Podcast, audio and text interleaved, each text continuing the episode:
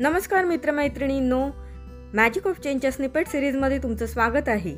मी प्रीती अजून एक भाग तुमच्यासमोर सादर करते आहे. आणि आजचा भाग माझ्या आवडीच्या विषयावर आहे. कुठल्या? कळेल कळेल लवकरच कळेल. आपल्या सर्वांनाच आयुष्यात अधिक काही मिळावं असं वाटत असतं. मग ते नोकरीमध्ये असेल नातेसंबंधांसंबंधी असेल सामाजिक बांधिलकी संबंधी असेल आपल्या यशासंबंधी असेल अशा कुठल्याही बाबतीत ते असू शकतं. तर मी आज तुमच्याबरोबर ह्याच संबंधातील एका प्रभावी विषयावर बोलणार आहे. आणि तुम्ही एक छोटंसं काम करायचं. तुमच्या आवडत्या रंगाच्या पेन किंवा स्केच पेनने एका कागदावरती ठळक अक्षरात लिहायचं की extra smileage for extra mileage मराठीमध्ये लिहायचं तर तुम्ही असं लिहा का जीवनात अधिक काही मिळवण्यासाठी अधिक हसत राहा. काय झालं? विश्वास नाही बसत आहे का? की हसण्यामुळे कशी काय अधिक काही मिळू शकतं?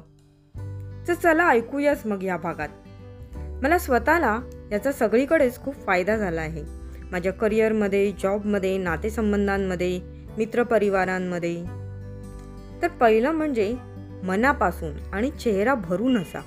खळखळून हसा म्हणजे नुसतं तोंडाने नाही तर मनापासून हसा. ते हसू तुमच्या हृदयातून येऊ द्या. कुणालाही ते हास्य भिडतं. तुमच्या जवळच्या एका कोण्यात एक चिठ्ठीच लावून ठेवा आणि त्यावर लिहा की मी एका न हसणाऱ्या व्यक्तीला पाहिलं आणि तिला माझं एक सुंदर हास्य दिलं. असं हास्य सगळ्यांनाच जाणवते की मनापासून केलेलं आहे.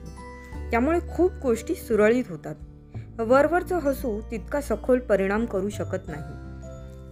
दुसरं म्हणजे हास्य करताना त्या समोरच्या व्यक्तीची हास्याबरोबरच प्रशंसा देखील करा. म्हणजे उगाच वरवरची प्रशंसा नाही हां? की जसं तुझं शर्ट छान आहे किंवा पेन छान आहे गळ्यातलं कानातलं छान आहे हे याला प्रशंसा असं मी नाही म्हणणार. तर त्यांच्यामधल्या गुणांची त्या व्यक्तिमत्वाची काही प्रशंसा करा. प्रत्येक व्यक्तीत नक्कीच काही ना काही चांगलं असतंच.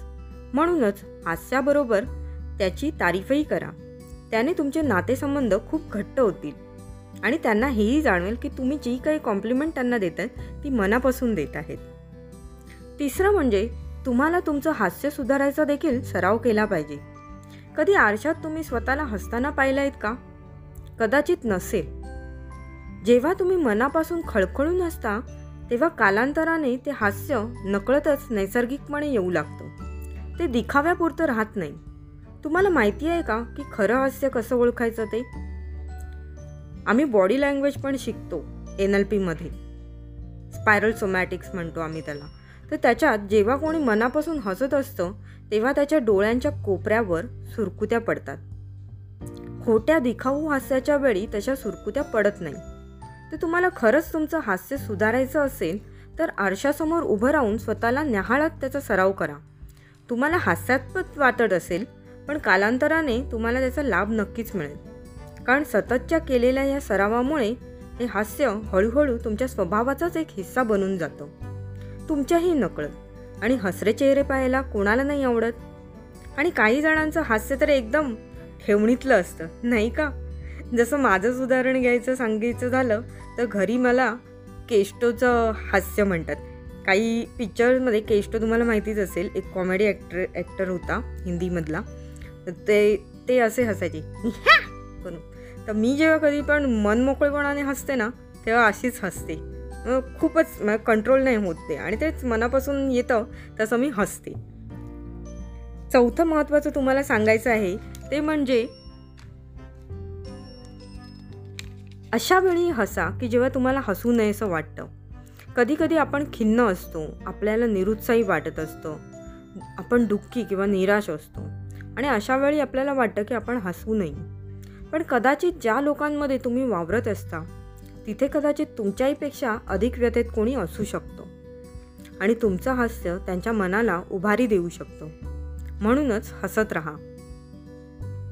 आणि शेवटचं म्हणजे तुमच्या ओळखीतल्या हसऱ्या लोकांना पहा भेटा आणि त्यांच्याशी बोला. का ते असे कसे नेहमी हसतमुख राहू शकतात? मनापासून असं खळखळून ते कसं हसू शकतात? तेही अगदी कुठल्याही परिस्थितीत. कारण त्यांनाही प्रॉब्लेम्स तर नक्कीच असणार. मग अशी कोणती त्यांची मूल्ये आहेत त्यांच्या धारणा आहेत त्यांच्या समजुती आहेत की त्याच्यामुळे ते प्रत्येक परिस्थितीत निखळपणे हसू शकतात? त्यांची ती मानसिकता जाणून घ्या. त्याचा तुम्हाला नक्कीच खूप फायदा होईल. तर खूप हसा भरभरून मनापासून व निखळ हसा. आनंदी राहा आणि सगळीकडे आनंद पसरवा. अहो म्हणतातच ना की चंदन उगाळताना ते उघडणाऱ्याचे हातही सुगंधी होऊन जातात. तर हसा आणि हसवत राहा.